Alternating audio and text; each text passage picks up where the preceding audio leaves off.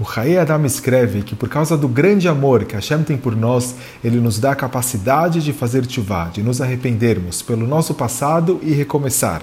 Especialmente agora que estamos entrando no mês de Elul, esse tema é muito importante, porque no mês de Elul a tchuvá é prontamente aceita. Hashem deseja que a gente faça tchuvá por uma simples razão. Ele quer nos dar muitas brachot, mas os nossos pecados acabam impedindo que a brachá venha. Às vezes, Hashem retém algo de uma pessoa apenas porque isso fará com que ela reconheça que ela precisa se arrepender por atos errados. Nesse meio tempo, a pessoa pode achar que Hashem está sendo injusto com ela, mas na realidade, Hashem está fazendo a maior bondade possível. Não há nada pior do que deixar esse mundo depois de 120 anos com uma eterna mancha espiritual. Então, Hashem nos dá muitas e muitas oportunidades para a gente reconhecer as nossas falhas e corrigir elas. O Sefer Emunah Shlema conta uma história de alguém que a gente vai chamar de Yuda, que descreve sobre si mesmo. O Yuda relata que quando ele era pequeno, ele era um garoto muito popular. Todos os meninos da classe o admiravam muito. Seus colegas da classe, eles pediam ajuda para ele com as provas. Ele era inteligente, ele era talentoso, ele adorava ser o centro das atenções. E no início da oitava série, houve uma grande mudança. Um novo garoto entrou na escola em sua turma e, em um período curto, fez muitos amigos. Haim era ainda mais esperto do que o Yuda. Os meninos da turma começaram a procurar a ajuda do Haim, do novo menino, em vez de procurar a ajuda do Yuda. Em apenas alguns meses, o Haim, esse novo menino, se tornou o garoto mais popular da classe. Yuda estava com tanta inveja que ele sentia estar se corroendo por dentro. Na véspera do seu bar mitzvah, Haim enviou convites a todos os amigos da classe. Ao receber, Yuda se sentiu ainda pior. A festa de bar mitzvah seria em um dos salões mais caros da região. Ele não era apenas inteligente e popular, mas ele era também rico. Yuda não aguentou. Ele decidiu agir. Ele inventou um boato dizendo a todos os meninos da classe que o salão onde Haim estava fazendo seu bar mitzvah tinha uma kashrut, mais ou menos. Ele disse a todos eles que eles não deveriam ir, porque se eles fossem, eles iam aprovar o salão e eles causariam outros a usá-lo também.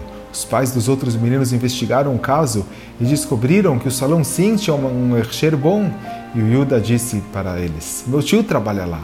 Ele me disse pessoalmente que eles estão fazendo coisas erradas e que as pessoas não deveriam ir para o bar mitzvah e o dia do Bar Mitzvah chegou. E naquela manhã, Haim disse a todos os meninos da classe com um grande sorriso: Vejo vocês hoje às 8 horas da noite.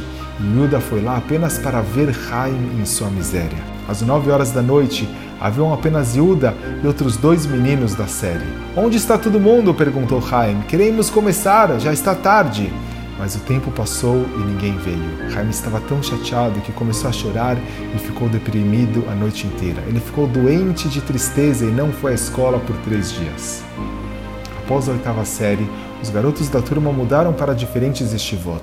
O Yuda não estava mais na mesma estivá que Haim e basicamente se esqueceu dele. Alguns anos depois, seus colegas começaram a se casar. Eventualmente, todos os meninos da classe se casaram, menos Yuda, que ficava cada vez mais velho. E certo dia ele foi se aconselhar com o rabino e o rabino lhe perguntou: Yuda, será que houve alguém que você magoou e não pediu perdão? E naquele momento, Yuda não conseguiu se lembrar de ninguém, mas quando chegou mais tarde, ele se lembrou do incidente com Haim que acontecera há mais de 15 anos atrás. O Yuda procurou Haim e foi à sua casa em busca de perdão. E ao abrir a porta, o Haim não o reconheceu, mas o Yuda lembrou do incidente. Assim que Haim ouviu as suas palavras, seus olhos se encheram de lágrimas. Ele nunca se esqueceu disso e ele ficou furioso em saber que Yuda estava por trás de tudo isso. O Yuda pediu desculpas para ele, implorou Haim por perdão. E depois de duas horas suplicando, Haim finalmente o desculpou. O Yuda tinha esquecido daquele incidente horrível e todo o sofrimento que ele causou para Haim. Teria sido a pior coisa para o Yuda não receber a perdão de Haim. E Hashem, com sua infinita bondade, criou uma situação na qual Yuda pôde perceber a necessidade de obter perdão. Hashem quer apenas o nosso bem, ele sabe o quanto a chuva é valiosa para nós.